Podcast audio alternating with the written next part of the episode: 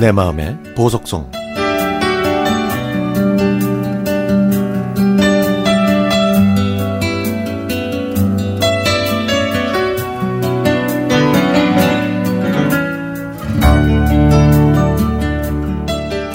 엄마는 4년 전에 뇌출혈로 쓰러지셨습니다.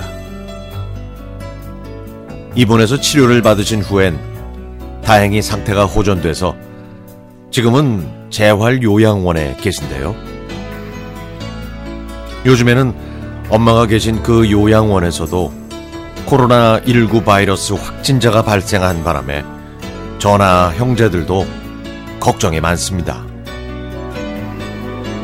엄마 편찮으시기 전까지는 아빠가 마늘이나 고추 같은 채소 농사를 손수 지으셔서 저희 자식들한테 나누어 주셨죠. 엄마가 입원하신 다음에는 농사일을 그만두셨고요. 일주일에 6일을 엄마가 계신 병원에 가셨습니다. 물론 그 병원에는 요양보호사가 있죠. 그렇지만 뭐 딱히 하실 일이 없는 아빠는 매일 새벽에 첫 차를 타고 병원으로 향하십니다. 그리고 오후 6시에 엄마가 저녁 식사를 다 드시면 다시 익산에 있는 집으로 돌아오셨죠.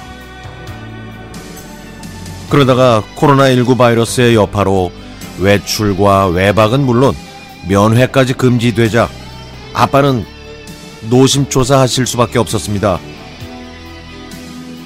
아빠의 마음을 헤아린 큰언니가 아빠가 병원에 계실 수 있는 비용을 댄다고 해서 지금은 엄마와 같은 병원에 입원 아닌 입원 중이십니다. 아빠는 그동안 여러 가지 일들을 하시면서 정말 열심히 사셨습니다. 하지만 워낙 마이너스의 손이라 엄마는 고생을 많이 하셨죠.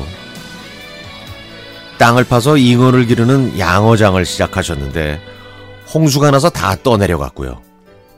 버섯이 좋다고 해서 버섯을 키웠더니 가격이 폭락해서 어려움을 겪으셨죠. 또 30년 전에 제가 결혼할 때는 전국을 돌면서 고구마 장사를 하셨지만 장사가 잘 안 돼서 기름값밖에 건지지 못하셨습니다.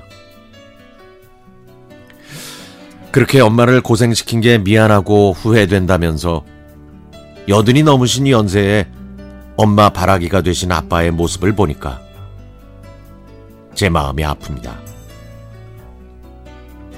금방 끝날 줄 알았던 코로나19 바이러스가 이렇게 길어지니 정정하신 아빠마저 혹시 병이라도 나실까? 그게 제일 염려됩니다.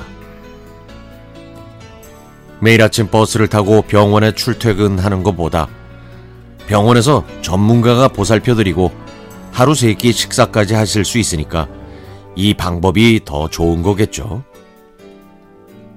몸이 힘들고 고생스러워도 엄마와 함께 병원에 계시는 게 심적으로 더 편하지 않으실까 생각해 봅니다.